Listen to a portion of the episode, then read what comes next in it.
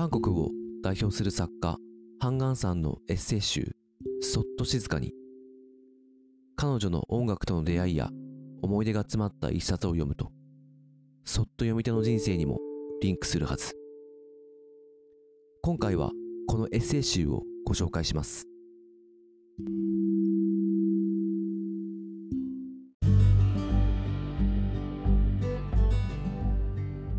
どうも皆さんこんにちは。文学ラジオ空飛び猫たちです。この番組はいろんな人に読んでもらいたいいろんな人と語りたい文学作品を紹介しようコンセプトに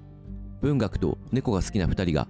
ゆるーくトークするポッドキャストです。パーソナリティは私大地と。三重の2人でお送りします。文学のプロではない2人ですがお互いに好きな作品を時には熱く時には愉快にそれぞれの視点で紹介していく番組です。今回紹介するのはハンガンさんのそっと静かにです。古川綾子さん役でクオンから2018年に出版された本になります。で今回からですね2回続けてエッセイが続きまねす、ちょっと初の試みですね。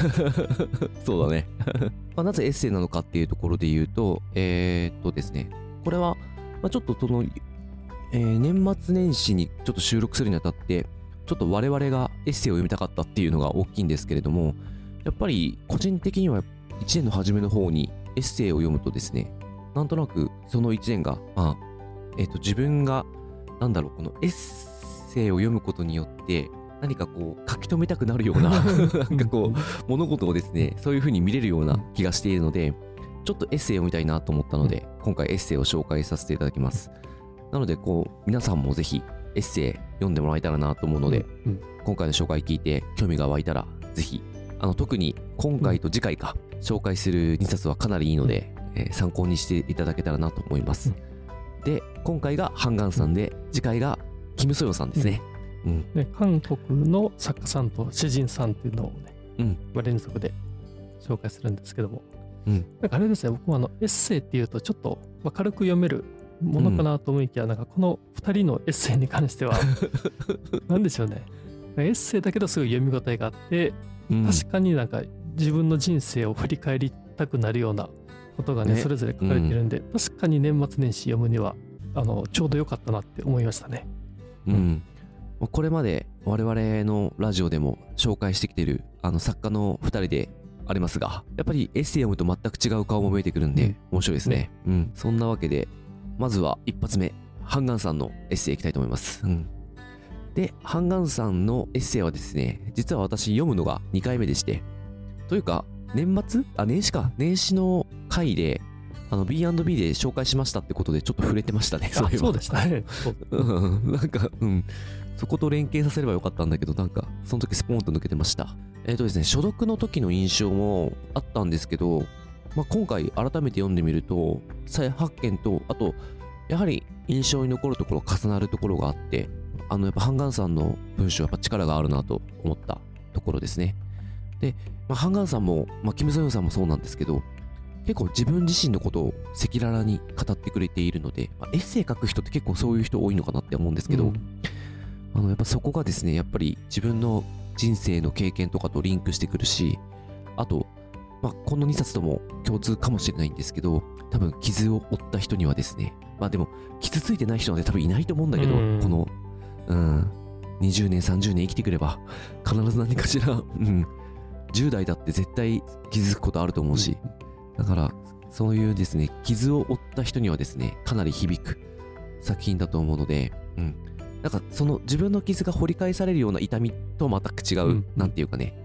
こう傷とちょっと向き合うことができるような話なんじゃないかなと思ってるので本なんじゃないかなと思ってるので、うん。あのめちゃめちゃ今回はちょっとお勧めしたいなと思ってますね。うん。いや確かまあ、そもそもですけどこのハンガンさんあの文章がすごく良くてそれを読んでるだけで、まあ、あの非常に満足感っていうのはあったんですけども小説のようにも読めるし詩のようにも読めるし、まあ、でも読んでみるとエッセイだとまあ感じるようななんかそのような印象がありました。でこの本があの音楽について、まあ、語られていることが多くてなんかハンガンさんの人生にはいい時も悪い時も音楽が共にあったんだなっていうのが伝わってくるような内容でしてなんか自分の人生を振り返った時にもこのハンガンさんの記憶と重なるようなところがあったりしてなんか多くの人はですね結構このエッセイ読むとなんか自分の人生とも重なるところはあるんじゃないかなって思ったりしました。まあ、それと、うん。まあやはりあの音楽が主題になっているので、まあ、音楽好きな人弾いてきたっていう人はこのエッセイ読んだらですねもう結構しみるんじゃないかなと思います。この本にもし副題をつけるならありきたりですけどなんか音楽と共に歩んできた人生みたいなですね。そんな確かにキャッチがうん。つくんじゃないかなと思ったりしました。確かに。分かりやすく言うとね、うん。じゃあですね早速紹介していきたいのでまずは著者について話していきたいと思いますとはいえもはやハンガンさんの作品で我々のラジオで紹介しない方な方が少なくなってきている まあ折り返し状況なんにですけどかもしれないですね。あもうそうですねあと少年が来ると最菜食主義者とぐらいか？かもしれないですね。じゃあ、そんなハンガンさんですが、1970年に生まれていて、1993年にえー詩を発表していて、で翌年、えー94年にえー短編小説「赤い怒りが」えーこれ文芸賞かな、うんに当選して文壇デビュー。で、えーまあ、一番おそらくハンガンさんの中で有名な作品は、えー2005年の菜食主義者ですね。えー2016年に菜食主義者がですね、イギリスの万物価賞国際賞を受賞しています。というわけで、この辺りでめちゃめちゃもう世界的に有名になったうん方ですね。あの、韓国の現代文学を代表する作家といっても過言ではない方ですね。うんまあ、そんなところで、えー本編入っていきたいと思います。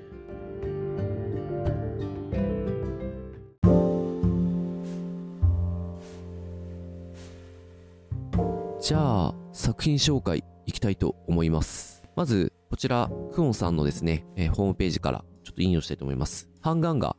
書きたいのに書けなかったと回想する時期に生まれた本書には、音楽との出会い、様々な思い出にまつわる歌、著者自身が作った歌について綴られている。著者の繊細な感性に触れるエッセイ集の初翻訳。巻末にはオリジナルアルバムの音源情報も収録とあります。まあ、これ書かれてる通りで、まあ、ハンガンさんが、まあ、小説を書けなかった時期、詩を書けなかった時期なんかに、うんえーこのエッセイを書いていたと。うんで、その中には結構音楽についての思い出が多く語られていて、結構音楽にハンガンさんは、なんだろう、支えられながら、うん共になんか歩みながら来たんだなってのがわかる一冊ですね。うんそうですよね。で実際、なんか本の最後には、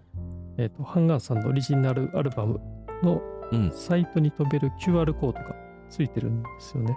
うん。うんとりあえず聞きました。すごい聞きました。ね、まあちょっと、あの、韓国語わからないんで、あの、あのメロディーと歌声だけでしたけど、うんなんか優しい感じの歌でしたねねしっとりするような。うん。流しながら本を読みたくなるよううんな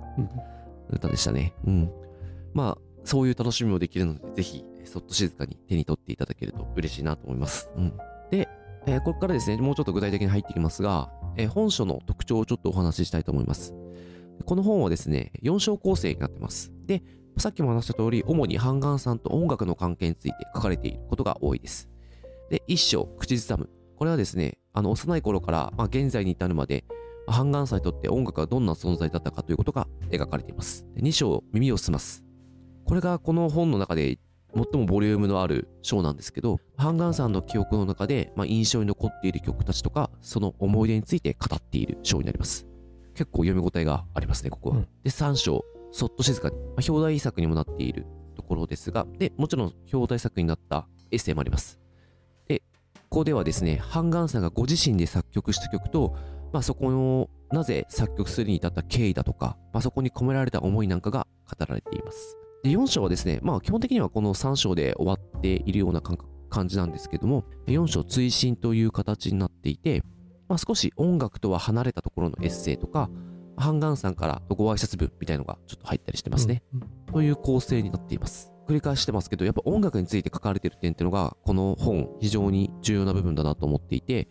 本当にハンガンさんにとって音楽という存在がですね、どれだけ重要だったかってことが感じることができるエッセイだなと思ってます。でもちょっと自分も全ての作品読んでないんですけど、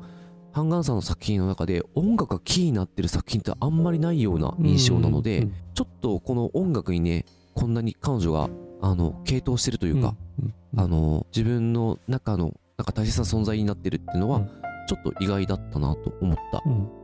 ところはあります。うん。でも、個人的には、音楽ってやっぱりすごいなって思っていてすごい心がモヤモヤしたりとかストレスを抱えていたりとか、うんちょっと精神的に参ってるような時でも、好きな曲を聴くと結構吹き飛ばしてくれる力っていうのが、あーね。うん、あるなっていうのは、うん。自分はものすごく感じることが多いので、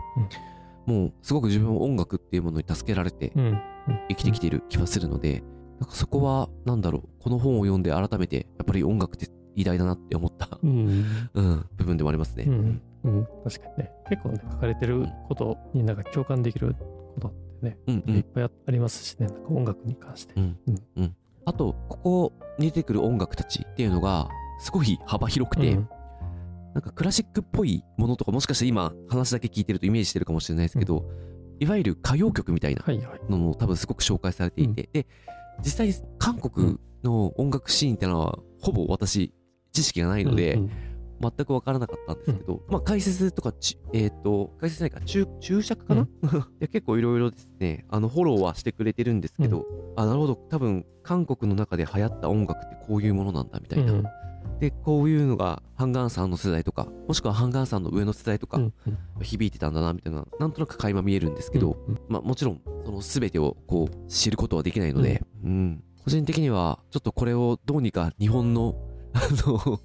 歌手たちでうん 例えて伝えたいなと思ったんですけど、はいちょっと難しいな。私も日本の歌謡曲にも詳しくないっていううんところで多分すごくバラエティに富んでますね、うん。きっと。まあ、。そうですよね、さてそんな前置きみたいな感じなんですがこれからですねちょっと私とみえさんでもう本当このエッセイの中からですね印象に残ったエッセイをですね3つずつかな基本かな、うん。まあちょっとお話ししたいと思います、でちょっと私の方からもこの流れで言わせていただきますと55ページのですねこれはあ2章か。2章の55ページの、えっと、レッド・イット・ビーですね。もうこれあの有名な、あの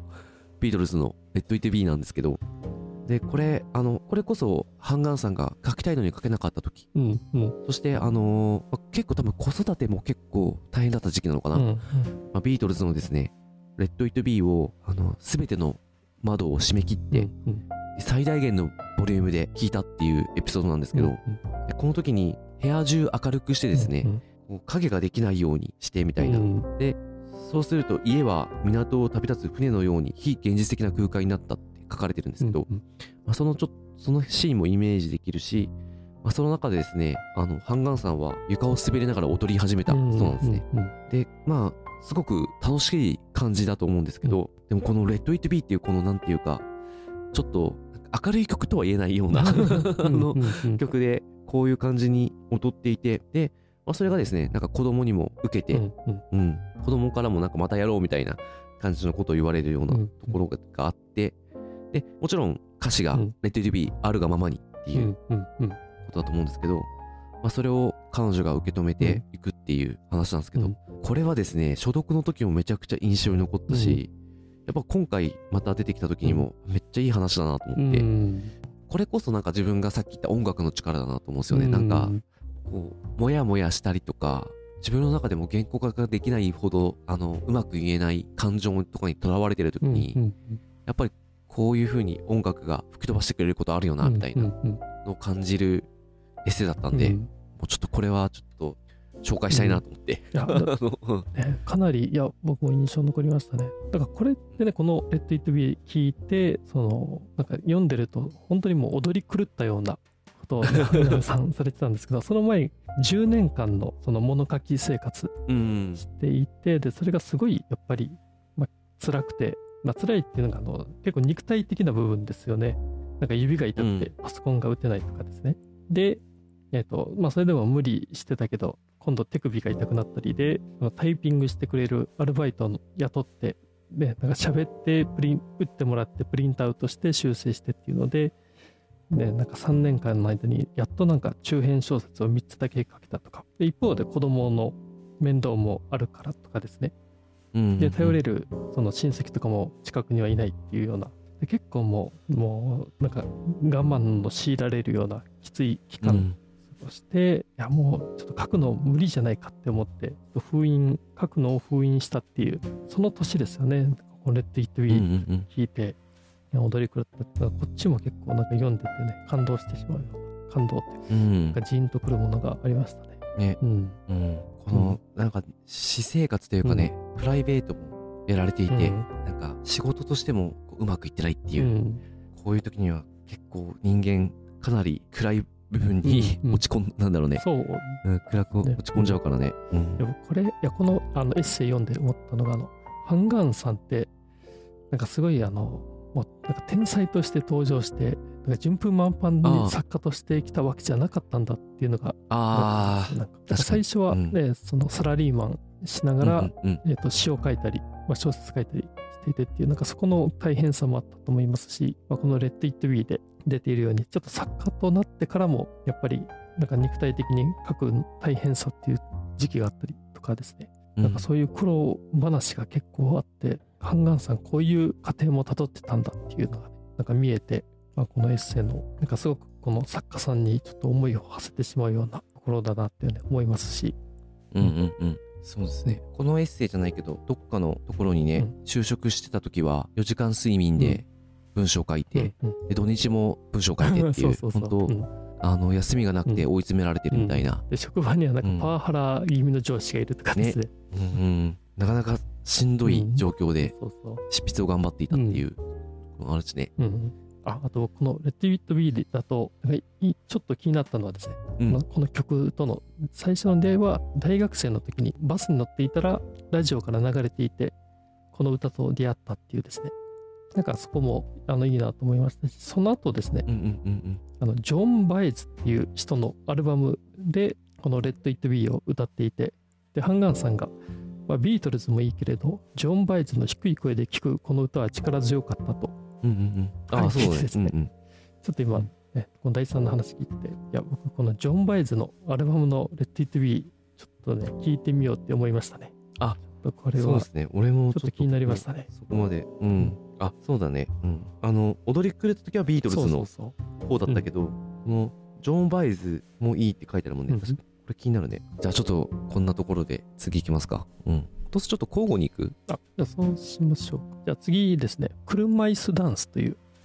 タイトルのエッセイですね。これ100 138ページなんですけども、まあ、ハンガンさんが、まあ、テレビの音楽番組で、あれですね、その歌手の人がちょっと交通事故にあって、で、ちょっと車椅子で、あの、まあ、カムバックしてきて、で、あの、うんうん。歌っているというですね、ちょっとそれをまあ目にして、本当涙出るほどの、ちょっと心を震わせるっていうような話があって、まあ、その後ですね、まあ、その前に読んでいたエ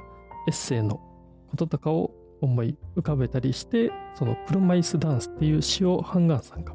えー書かれたっていうですね、うん。まあ、ちょっとそのような内容のエッセイになります。結構これも読むとすごくあのもう心が揺さぶられるようなことがうん。もう書かれていてなんかすごくいい、まあ、エッセイというかいいあの文章だなと本当うんうんうん。思って読んでましたね。これはいいですね、うん、このね、まあ、車椅子になってしまってもね、うん。途中に入ってる傷ついても損なわれない人たち、うんうん。いかなるものにも破壊されない最後の私を感じさせる人たちっうん。ていう文章があるんだけど、めちゃめちゃなんだろう響きましたね、うん。うん。ああラストもいいしね、うんうん。うん。そうです僕この、ね、ラストに書かれている、まあ、ラスト数行の文章がすごく好きで、うんうん。ちょっと付箋を貼ってたんですけども、うん。誰でも生きていると辛い瞬間に出会うそれがいつであれどんな形であれ時にはそのせいで魂の一部または全てが破壊されることもある。ただ大切なのは自分の本質が今まさに破壊されようとするその瞬間の態度だと信じている。その最後の瞬間に最後の自分を守ってくれる細い網を離してはいけない。離したとしてもまた掴めばいい。地獄のような状況にあっても決して打ちのめされない心の精髄をそのか細いけれど健康な実態を全身全霊で感じるべきだ。感じ取らなくてはというですねうん。文章があって辛い瞬間に対してのその心持ちというかですねうん。それを言葉にされていてこれもすごく、まあ、ここのね最後の文章がなんかすごくなんか良かったですね。ーうん。多分結構多くの人が励まされるうん。文章だなと思いますね、そうですね。ん。自分も付う箋ん。貼ってるし、ね、で、まあ、この前にあれなんですね、その車椅子ダンスの詩が書かれてるんですけど、うん。そうそうね。うん。この車椅子ダンス。もかっこいいしね。そうですよこの詩が登場するまでの一応な流れがあるんですけど。その流れエピソード読んで詩を読んでで最後のね僕が話したうん。締めの言葉を読むとね、もうほんとすごいあのなんかね感動すると思いますね。うんうんうん。そうですね。では次、ちょっとまた私の話なんですけど、そうですね。ちょっとじゃあ、さらっとになるかもしれないけど、でもね、すごく、なんかエッセイのこういうとこ好きだなっていう あの話なんだけど、えーっと、これは89ページにある夜に旅立った人の人と、女と書いて人ってルビが振ってあるんですけど、うんうん。これ、なんかタクシーにハンガンさんが乗る時の話で、から始まってて、あるタクシー運転手とのある会話がここに載ってるんですけど、なんかタクシーに乗るとちょっとハンガンさんは別人になるみたいで、うんえーなんかちょっとおしゃべりになるみたいなんですね。うんうんいつもはそんな、多分無口っぽいイメージをあの与えてるのかな、人に。うんうん多いんだけれども、タクシーに乗ると結構話をするらしくて、うんうんもちろん気が乗らなくて話話をしない人ともいるらしいんですけど、うんタクシーの運転手さんと話を始めてで結構深い話をしてタクシーを降りることが多いとうんいう話が入ってます。で、どんな話をするんだっていう話ががちょっと入っていて、で、ある時の話になるんですね。タクシーに乗った時にラジオからある歌が流れてきて、うんで、全くタイトルが思い出せない。うんうんでも、知っている歌だっていう。で、気になってタクシーの運転手に聞くんですよね。うんうんえー今さっき流れた曲のタイトルご存知ですかと、えー知ってますよと。何ですかと。そしたらタイトルを知ってどうするんですかと言われて、後で歌ってみようと思いまして、どこでみたいな、うんカラオケみたいなところで、うんカラオケにはよく行きますか、うんうんいいえ、そうでもないんですが、それでタイトルは何ですかっていう、かなり、あのね、会話が遠回りに入ってきていて、なんかもうぎこちなくなってるんですよね。で、ところでこの歌が好きなんですかはい、まあ、若い人がこの歌を知ってるんですか？あの、子供の頃に聞いたのを思い出しまして、ほーっと。言われたんで、ああの、ハンガンさんはちょっと諦めてしまうんですけれども、うん。で、しばらくして運転手の人が夜に旅立った人じゃないですか。は、ナムソクが歌ったっていう。あ、そうです。夜に旅立った人。うんうんって思わず、あの、歓声を上げるんですね、ハンガンさんが。で、なんかこの、あの、運転手とあんまりうまくいかないのかな、みたいな、空気がちょっと出てるんですけど、ちょっと怒らせてしまったのかな、みたいなのを、ちょっと感じながら過ごしていたら、帰り際にですね、あの、ずっとこの人、ラジオをその後、くるくるくるくる書いていて、その行為がちょっと怒ったように、ハンガンさんに見えてたんですけど、で降りるときに、あの、運転手がいいんですよね。あのお客さんが降りる前に、また良い曲が流れないかと回し続けてみたけど、くだらないのばっかりだったね。うんうんで、その時に映った運転手の顔がすごく穏やかだったとうん綴られているんですよね。この、まあちょっとこの後も少し続くんですけど、うんすごくいいシーンだなと思って。うんうんで、なんか、エッセイってこういうのが、こう、たまにポンって現れるから結構好きで、ここも所読の時にも印象残ったし、やっぱり今回もいい場面だなと思って、うんちょっと心に残ったシーンですね。うんうんいや確かになんか心温まる話でしたよね。うんうんうん。で、このエッセイはですね、タクシーに乗ると、まあ、どんなに世知辛い世の中でも良い人の方が多いのだということを学ぶ機会が多いと。うん。いろんなはあのいい話をしてくれる人がいたり、あの、暗くて見分けがつかずに、まあ、千円札だと思って差し出してしまった五千円札を当然のように返してくれる人がいたりとか、本当いろんな忠告をしてくれる人がいたりとか、うんうん。うん、本当になんかいあのいい心が多いんだなっていうことをですね、感じることが多いと。うんいうので締めくくっていて、なんかめちゃくちゃいいしエッセイだなとうん。うん本当に思ったんでうん、これはちょっと、あの、割と多分、このエッセイ集の中でもメインにはなりにくいエッセイなんだけれども、めちゃめちゃ俺の心には残ったので、うん。うん。うん。い 紹介したいなと思いました。やなんかこういうちょっとしたエピソードいいですよね。うん。いいよね。ね。ん。あとやっぱりなんかハンガンさんのその勝手なイメージでなんか物静かな人かなと思いきやタクシー運転手、タクシーに乗った時は積極的に会話しに行くっていうなんかその意外性が 面白かったりしますしね、うん。うん。確かにね。いやお面白かったですねこのエッセイは、うん。うん。いいエッセイだなって本当思ったんだよな。うんうん。っていうだけなんだけどね、本当ね、これね。うん。そんなところですかね。そうですねあでもこれだとあれですね、なんかこのエッセイであのそっと静かにっていう、うんうんうん。えーとエッセイがあるんですけどなんかそれもなんかねその電車の中で見た女性がまあ涙を流しているうんうんうんうんあの、まあ姿をちょっと描写している、まあ、文章があるんですけどもだからそういうなんかちょっとした日常のなんか一場面を切り取って、まあ、そこから、うん。えーと思想を広げていくような、まあ、エッセイなんですけど、うんうんまあ、この、ね、タクシーの話もそうですけどなんかそういうちょっとした日常のところでちょっとふと出会った、まあ、何かの瞬間を切り取ってるっていうようなやっぱそういうのはなんかエッセイの面白そうだなってね確かに思いますしね。そうっすね。うん。じゃあ次、あ、でも、はい、じゃあうん、あ、次行きましょう。うんじゃあ次ですね、僕が紹介するのが、陽光ならばいいというエッセイですね。これ149ページに、えーなんですけども、まあ、これはあの、なんか歌詞が、えーまず書かれていて、まあえーと陽光を浴びるのはいいですよっていうですね、なんかそんな感じの、まあ、歌がまず書かれていて、うん。で、最後、まあ、締めの言葉、4行 ,4 行だけ書いてある、本当に2ページだけの内容なんですけども、まあ、何がいいってですね、これ、あのまあ、10年前に書いた短編小説で死ぬ前に3時間与えられるとしたら太陽の光を浴びる時間に使いたいと書いたことがあった今もその気持ちに変わりはないとその3時間の間陽光の中に全身を浸すのだただし愛するあなたと一緒に私のいない長い時間を生きていくであろうあなたの手を握ってで終わるんですけどもまあこの最後の4行がまあすごく気持ちがいいっていうですねもうなんかそれだけでちょっともうかなりなんか印象に残りましたねうん。これ、俺もうこの文章になんかハッとさせられたもんな。そうですね。うんいや、確かにね、死ぬ前に3時間与えられたら何しますかってなった時に、まあ、太陽の光を浴びたいっていうのはなんかいいなって思いましたね。うん。うん、まあ、ただしね、ちょっと愛する人と一緒にっていううん。ことですけども。うんうん。ね、うん。うん、なんかいいよね。うん。うんこれ、太陽の光を浴びて、すごくイメージできるし、うんうん自分もちょっとこれやりたいなって思うもんな。うん。ねそうだよね。これからもう死ぬっていう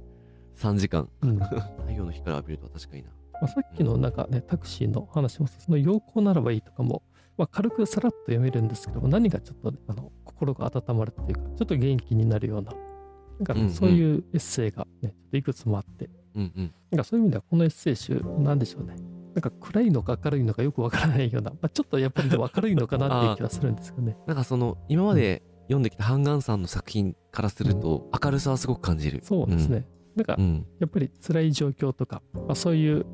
のはあるんですけども、でもやっぱりなんか最後読むと、あ最後というんですかね、この書いてある内容を読むと、なんかね、明るさというちょっと希望を感じるような、なんかそんなエッセイが多いかなっていうのはありますね。たくましさもあるかもしれないね。うん、あ、そうですハンガンさんの、ううん。ん、ちょっと私が紹介するのは最後になるかもしれませんが、次が、えっ、とですね、16ページの紙のピアノですね。これはちょっと紹介せねばならぬと、まそうなんですよね。思った、ううんん、一編ですね。これでも初めて読んだ時、もうかなり強烈に印象に残った。うんうん。で、うん、話したいなと思うんですけど、これ、あの、ハンガンさんが幼い頃、あの、ピアノをやりたいと、うん。欲求がですね、膨れ上がってきてですね、うん、あ、それまでい、今まで何一つ、い両親にお願いをしたことがなかったけれども、ピアノを習わせてくれとうんお願いしたそうなんですね。で、え、これがいくつだったっけな？かなり、えーと、多分小学校かな？小学校ぐらいの時の話で、えソウルに越してきた5年生の頃には我慢できなくなっていたというか、まあ、小学校5年生かなだと思うんですけど、まあ、ピアノ教室に、まあ、よくついていって、友達が行くピアノ教室についていって、小さな部屋の隅に座ってうんいたらしいんですね。ついに、ピアノ教室で通わせてほしいと切り出した時に、まあ、母は何も答えてはくれず、うんうんでその後、ハンガンさんはですね、母の後をついて回ってですね、えーもう付きまとったそうなんですね。で、母が、えー音を上げてですね、無理だってば、うちの暮らしではっていう話をされて、うんで、もうその後、彼女は引きこもってしまって、自分でですね、文房具屋で、えー紙の鍵盤を買ってきて、うんうんで、それを机に留めてですね、まあ学校で習った曲なんかを演奏してみて、まあもちろん音は鳴りませんけど、やってみたと。で、その姿がですね、かなり母親には応えたらしくてうん、う んあの、まあそりゃそうっすよね。うん自分がハンガーさんの母親の立場でもだいぶ辛いと思う。まあそうですよね。うん っていう話があって。で、えーで、中学2年生の時に、結構その家計がですね、ちょっと良くなってきたみたいで、えー両親たちがですね、ピアノを習えという話をしたそうなんですけど、もう中学校2年生の時はですね、もうピアノに夢中になってた時期は過ぎていて、うんいや、もういいよっていううんうん 時期だったんですけど、でも、いや、もういいんだよって話をしした時に母親が泣き出したんですよね。で、まあ、まあ、父と母もだいぶその思いに応えられなかったってことが、だいぶ彼らの心の中にも引っかかっていて、だうんうん。からもう私たちのためうんにうん。ピアノに通ってくれっていう話になっていって、で、もう決まりが悪くて、あ、まあ、行きますという話をして、まあ、習って楽しければ、もうピアノも買ってやるという話になっていって、いやいや、うちのどこにピアノを置く場所があるんですかみたいな感じだったんですけれども、っていうだけのエピソードなんですけど、これ、すごくいろいろ迫ってくるエピソードで、うん。やっぱり自分がやりたかったことがあってでもその瞬間叶えられなくて、うん。でもそれが両親の中ですごい引っかかってて、うん。それをやっぱり叶えさせられる時が来たらもう自分には必要のないものになっていたみたいなことって、あの結構あるなと思っていて、うん。自分にも多分あったかもしれないなと思って、う子供の頃ちょっと具体的にはちょっとパッと思い出せないんですけど、うんなんかそれってやっぱりあの確かにこの親の辛さってのは絶対あるし、うんうん。すごくちょっとこう胸が痛いうん。話であるなと思いながらちょっと読んだのと、あともしピアノ習いたいって言った時にピアノやってたらもしかしたらハンガンさんは作家になれなかったかもしれないなとかちょっと思ったりして。音楽の道に行ってたかもしれない。そう、うん、そしたらね我々が読んできた名作たちがですね、うん。この世にあの生まれなかった可能性もあるのかなとかっていうところまで考えちゃうとなんか結構面白いエッセイだなと思って、うんちょっといろんなことを考えながら読んでしまいましたね。うん。でもこの紙のピアノのこの、あのね、親たちの気持ちっていうのはなんかすごくわかるうんし、うん。あの、ハンガンさんの気持ちもすごくわかるっていう、ねこの、すごいいいエッセイだなと思いました。そうです。いや、なんか結構ね、泣けるなんか話で、なんかこれでもう短編小説にできそうな気がしますよね。この紙のピアノっていうタイトル。うん。いや、でも、うん。ね、僕もなんか、この両親がね、中学生になって、なんかハンガンさんはもうピアノ通うのいいよって言ったけど、ね、なんかお母さんとお父さんのために1年だけ通ってくれって言われて、まあ、そこでね、まあ、1年だけっていうので、ハンガンさん了解するんですけども、なんかその子ど子供の気持ちもなんか分かるような、ね、気がして、うん。ね、いや、確かにいいですよね。これちなみにあれですね、あのこのエッセイ集では、あの高校生になったハンガンさんがあのピアノを通っピアノを通っていて、なんかそれにまつわるエピソードとかもあって、なんかそれ結構面白いですね。この紙のピアノから、うん。うん。ねなんか小中高とハンガンさんのその子供時代の記憶がうん。あの語られているっていうので、そのね、この紙のピアノっていうタイトルがうん、ね、いいよね。そうですよね。う、うんん。自分もなんかやった記憶ある。このななんだか思い出せないけど、なんか叶えられなくて、で、なんか紙に何か書いてそれを見立ててみたな、はいいはいはい。子供の時に、うん、なんかあった気がするなって思ったな。確かにこうなんか、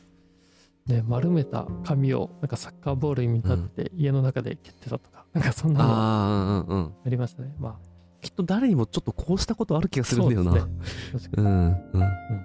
これ、ハンガンさん、それが別に寂しくてやってるわけじゃないんだもんね。うんうんなんか、ただやりたくてやってるだけだもんね。だかそうですね。らそれがたま、両親には、うんもう、あの、寂しさでやってるんじゃないかみたいな、うんうん辛さに変わっていくってうん。いうね。うん、そうですね。うん。うんもうちょっとなかなかね、うん、あるなと思いますね。いやこれがね、うんもう最初の方に収録されてるんですけど、結構ね、もうこれでなんか心をつかまれますね。確かに。うんもうほんと最初の方のエッセイだもんね。じゃあちょっとうん、メイさんのきましょうか。僕が紹介するのがこれ最後になると思うんですけども、えー僕はですね、あの追伸というですね、まあ一番最後の方にあの書かれたちょっと後書きのような、まあ、感じの文章から、ね、黒い海辺その笛の音というですね、えータイトルの、まあ、これもあのエッセイみたいなものになっていて、えーそれですね。で、これがうん。なんでしょうね、もうエッセイというかもう、なんか短編小説を読んでるかのようなあの物語になっていて、で、始まりは、えっ、とですね、ちょっと現実離れした、ちょっと幻想性も感じる、あの美しい、まあ、シーンがあるんですけども、ね、なんか笛の音があってですね、そう、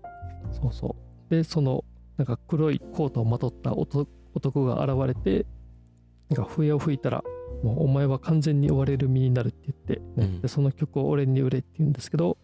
ハンガンは断ってそしたら男が言うんですよね。このマフムド・シュカイルが亡くなったっていう、うん、あ違う男じゃないハンガンが答えるんだ。そう。うんうん。そうそう。でまあそのねハンガンがその笛を吹くっていうのはマフムドが亡くなったからだっていうですね。でこのいきなりマフムドっていう名前が出てくるんですけども、まあ、これが誰かっていうとえっと、ハンガンさんが国際創作プログラムっていうアイオワ大学で、まあ、実施されている、まあ、世界中から作家とか詩人が集まって、まあ、その一緒に創作ワークショップをしたりですね。なんかそういうのをするプログラムに参加していたんですけども、まあ、その時に、えーディア・パレスチナから来た作家さんですね。このマフムド・シュカイルその人がうん。なんか夢の中で現れてっていうですね、まあ、そんな始まりを書いていて。でまあ、ここからはあのちょっと現実的な話になってくるんですけども、まあ、その年齢は結構あの上の男性でもう白髪も生えてるような人なんですけども国際創作プログラムでハンガンさんがこのマフムドと仲良くなって、まあ、ちょっと一緒に、えー、といろんなところ行ったりとかで、えー、して体調悪くなった時には、えー、薬ですねくれたりして、うん、でそれが結構なんでしょうその薬がちょっとあの印象的で効いたのかな？そしたらなんか定期的にこのマフムとか薬を送ってくれるようになってあれですねそのプログラム終わった後も、まあ、それぞれの国、まあ、韓国パレスチナに戻った時にも、まあ、メールやり取りしてでたまに薬も送ってくれるようになって、まあ、そういうですね、えー、とマフムとの思い出を書いたりするんですけどもすごく、ね、これもあのもう美しい思い出が述べられていくんですけども、うん、ただねあのある時そのマフムドからちょっとメールが来なくなったと。で、マフムドが以前から言ってたんですよね。自分がメールをもし送らなくなったら、まあ、それはもう、ね、なんか死んだと思ってほしいっていうですね。えまあ、そうやって、まあ、ハンガンがですね、ハンガンさんが、いろいろちょっと思いにふけるというですね、まあ、そんな話で。いや、これはもうすごいね、うん、ちょっと小説のようなエッセイで、これもね、読むとかなりもう心にグッとくるものがありましたね。うん。これ本当小説みたいだよね。ねそうですね。これ、ね、まあ、おそらく実話だとは思うんですけども。うん、ね、なんかその夢を見た人、うん、マフムドがハンガンの夢を見た日が重なってるんだよね。ねうんうん。ねうん。なんか精神の世界とはそういうものなのかと、その時思ったって書いてあるけど。うん、うん、不思議な、うん、うんうん、感じがして。うん、ねうん。うん。いやでもこの最後の文章めっちゃいいしね。うん。これは結構名作ですよね。うん、うん、そうですよね。うん、こういう文章にちゃんとこう仕立て上げられるというかね表現できるハンガンさんがやっぱすごいなと思うな、うん、そうですよね。でもこの、まあ、フムドとのなんていうか、まあ、こういう交流ができるっていうのもすごいなと思いましたし、ね、なんかメールでやり取り、うん、プログラム終わった後もメールでやり取りし合ったりその相手のことを、あのすごく考えたり、まあ、それはお互い、まあ、フムドもハンガンさんのことをね考えてメールもね、送ってくれていてっていうので、そういう交流がし合えて、うん、だから生まれた、まあ、ストーリーだとね、思いますし、うん。うん、いや、でもこれがなんか追伸にあるのが、なんか何とも言えないなとはね、ちょっと思いましたね。うんうんうん。まあも、うん、いいですね。うん。これね 追伸がね、あんまり構成内容としてはね、挨拶とこれだけなんだけど、うんまあいいよね。そうですね。うん、ちょっとこの、まあ、いわ今まで音楽の話、まあちょっと音楽出てくるけどね、うん、少しね。うん。でもなんか結構音楽からは少し離れたところそうですね。うん。でもすごくいい文章で。うん。これでししままあ、一応これが最後みたいな感じだと思うんで、うん。いいっすよね。じゃあちょっとこんなとこにして最後テーマトークいきたいと思います。えっ、ー、と、エッセイを読むということはということについて少し話したいんですが、結構ね、このいわゆるエッセイを書いてる人のエッセイとまた違う、なんていうのかな。あの、エッセイを書くことだけを仕事にしてる人たちとは違うエッセイだなと思うので、またそこもちょっとあるかなと思いつつも、やっぱり、まあ、このことについて話してみたいんだけれども、より小説よりは生々しくてより自分の経験と結びついてしまうこともが多いかなって、ハンガンさんのエッセイを読んで思ったかな。うん、そうですよね。うんだからなんか、あの、読み口としてはソフトというか、軽いんだけど、全然読みやすいし、しかも一本一本がそんな長くないので、うん、なんかちょっとずつ読んでいけば、多分そんなに苦もなく読めることができる本なんだけれども、あの、今回も紹介したの3つ3つだったから、ちょっと少ないかもしれないけど、他の作品も全然話せるぐらい内容が深いじゃないですか。うん、そうですね、うん。やっぱり深く自分の中に入っていく文章たちだなと、ちょっと思ってますね。うん。うんうんで結構このハンガンさんのこの書いたタイミングっていうのが結構あの、まあ、書くのがしんどい状況とかですね。そういうちょっと苦しい時になんかその創作ではなく、まあ、エッセイも創作なのかもしれないですけども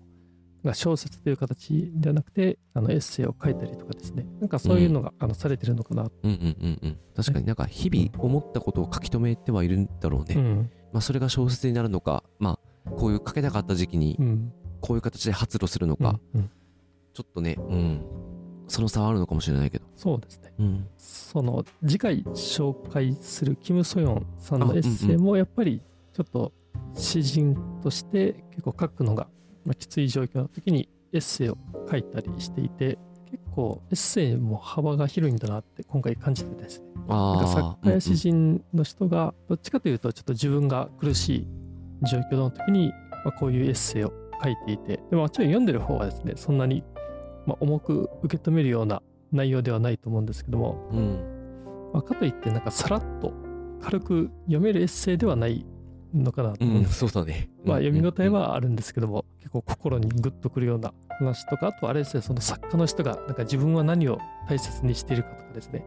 なんかそういうのを語ったりしていて、うん。なんかそういう意味ではなんかエッセイ今回のハンガンさんのエッセイ読むと結構そのなんか作家さんがなんかねその作家として書いていくために何が自分の中では大事なんだろうかっていうのをなんか改めてその整理しているとか書き残しているっていうなんかそういうのをなんか読めているような気がしてですね、まあ、今回のエッセイとかはなんかそういう意味ではすごくなんかね僕はなんかそうなんかそのちょっと作家さんのになんでしょうねちょっと気持ちというかなんかそういうのが近づけたような気がして、うん、なんかそこのうん。なんかすごいなんでしょうね、まあ、これちょっと嬉しさとかそういうなんじゃないかもしれないんですけど、ああ。う、うん。んなんかそこのねなんか近づけたなっていうその感覚うん。がなんかありましたね。なんとなくだけど、まあ、今回のエッセイは、うん。まあ書けなかった時に書いていたものみたいな、うん。あのものなのでなんだろうなあのその多分次の小説を書くため創作をするためにうんうん必要だったこと、うん。ハンガンさんにとってきっとこれをこの本をこのエッセイを書くことはうんうんだと思うので、なんかその必要だったっていうことを、あもしかしたら全然もっといろいろあるのかもしれない、うん。このあの次のステップにというかね、うん。また小説を書くために必要なものっていうのは全然もっとたくさんあって、まあこれはそのひ一つにしか過ぎないのかもしれないけれども、うんうん。なんかそれをなんか読めることのなんだろうね喜びみたいのはあるよね、うん。なんかうん。そうですよね。うん。うんその誰かが必要としていたものをなんか読めるみたいな、うん。うん。なんかその喜びはすごく感じましたね。うん。うん。そうですよね。なんかね、うん。ハンガーさんとかキム・スヨンさんのエッセイ、まあちょっと今週来週のエッセイに関して, に関してにちょっと限定してになっちゃうんですけど。も、うん。そうだね。そうですね。なんかこの、まあ、僕とか大志さんも普段小説を読んでたりしますけど、やっぱりこういうエッセイ読むのも大事なんだなってちょっと思うこといがあって、やうんうん。やっぱり小説ずっと読み続けて、まあ、それ読み続けるってできるかもしれないんですけども、まあたまにはなんか立ち止まってもいいんじゃないかなという、うんうんうんうん。なんかそれが読めなくなったとかですね、たまにはちょっと立ち止まって違うことを考えたりうん。した方がいいんじゃないかとかですね、なんかそういうタイミングの時とかですね、今回今回のハンガンさんのエッセイとかですね、うん、なんかすごくそうした気持ちになんか寄り添ってくれるんじゃないかなって思いますし、うん。うん。本当ですね。うん。うん。なんかそうですね。なんかいわゆるエッセイを書いてる人のエッセイみたいな、うん。なんだろうな。エッセイだけ書いてる人のエッセイっうん。てめちゃめちゃ面白かったりするじゃないですか、うんうん。なんかは話自体が。あそうですね。なんかちょっと笑っちゃったりとか。気楽に読めたり、うねん気持ちが楽になったりってありますけど。でちょっとなんか、あ世界の見方が少し変わるようなあ感じがあるけど、やっぱまあ今回次回は多分世界を深く見る視点だなと。う 思うんで、うん。うん。うんそこはちょっと違うかもしれないうんですし、あのでもいわゆる小説とか詩を読むよりはすごく気楽に読めるので、非常にいい作品だなと思いますね。そうですね。確かに。なんか、うん、なんか深く読めるし、まあとはいえエッセイなんで、ね、だからそのうんうん。子供時代のエピソードとか、やっぱ読んでいくと結構、ね、気楽に読める部分もあったりするんで、まあ、そういう読みやすさもあったりするんで、うん。なんかそういう、なんでしょうね、なんか重すぎず軽すぎないっていう、なんかそこがなんかちょうどいいような気もしますね。うん、そうですね。うん、じゃあちょっとこんなとこにしときましょうか。うん。じ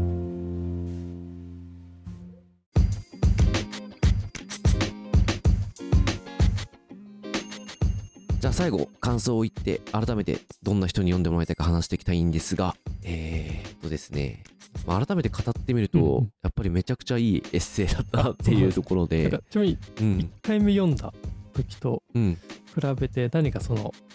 あの、なんでしょう、インパクトの違いというか、そういうのありました？うんうんうん。えっと、でも、なんかね、ああのいわゆる第1章の、えー、口ずさむのところあんまり印象変わんなかったんですけど、やっぱ耳をすますは結構いろんな話あったなって改めて思って、うん、結構まあちょっと今回話さなかったけど感動したのは81ページの「人生をありがとう」えグラシア・アラビタかな？アルゼンチン出身の方かな、うん。の歌の話がちょっとあって、えー、なんかねめちゃめちゃ、うん、いい話だなと思ったりしたのが結構多くて、まあもともとなんかこれ読んだ時にあんまり暗さを感じはしなかったんだけれどもまあでも実際ちょっとあの辛い時期のことも書かれてるので暗いなって思う瞬間はあるんだけど、うんうん、暗いなっていうかちょっと辛いかなって思うとこはあるんだけれども、やっぱりどこか明るさとあとたくましさを感じる一冊だったので、初めて読んだ時から印象はそこまで変わってないけれども、やっぱり何度も読むと違った自分が気になるポイントが少しずつ変わってくるかなってとこはありますね。うん。やっぱりちょっと何度も読んでもいい気になったところはたまに読んでみて。で目次見て全く思い出せないところとか読むと多分この前読んだ時は気づけなかった様子があるとか絶対思うと思うので、うん、そんな作品かなってちょっと思ったな。2回読んで。み、う、さんどうでした、うん、いやそうですね。あの僕よくよく考えたらですねこの印象に残ったあのさっきまで話した話ってやっぱりその印象に残ったなんでちょっとそのなんでしょうね。あのインパクトのあった話を拾ってたんですけども、うんうん、よく考えるとやっぱりこの本の7割8割ぐらいはもうちょっと気楽に読める話が多いのかなっていうので まあそういう意味ではやっぱり、あのもうちょっとそんな構えずになんかさらっと読める本だと思うので、なんかそういう、まあ、単純に、まあ、文章も、ね、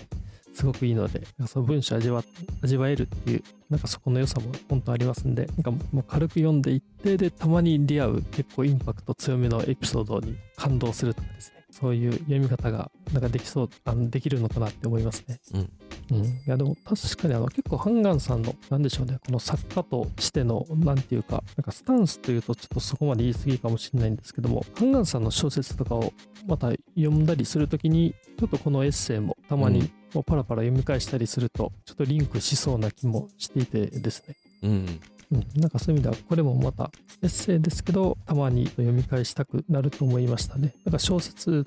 とも合わせてなんかまた読んだりしたくなるようなそういうふうに思いました。うんうんうん、そうですね。まあ、またちょっと繰り返しうんうん、ちょっと折に触れて、うん、うん、読んでいきましょう。うね、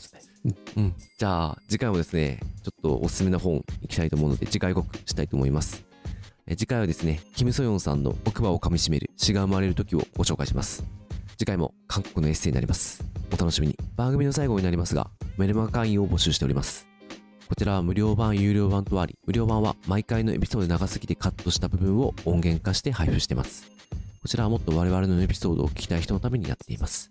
有料版はサポーター特典という形になっていて、まあ、ちょっと我々の日記のような編集後期をお届けする代わりにちょっと月額サポートしていただけないかなという内容になっています。もうこれは本当に応援したいという人のためにやってますので、気になったら番組概要欄ご確認ください。そして番組の感想やリクエスト、またこのラジオを聞いて紹介された本を読みました、読み返しましたとございましたら、ハッシュタグ、空飛び猫たちをつけて押していただけると大変嬉しいです。X やインスタの投稿などでお待ちしております。お便りフォームも番組情報欄載せておりますので、こちらもですね、積極的にいただけると嬉しいです。そしてこの番組気に入っていただけましたら、拡散共有していただけると嬉しいです。ではまた来週。ありがとうございました。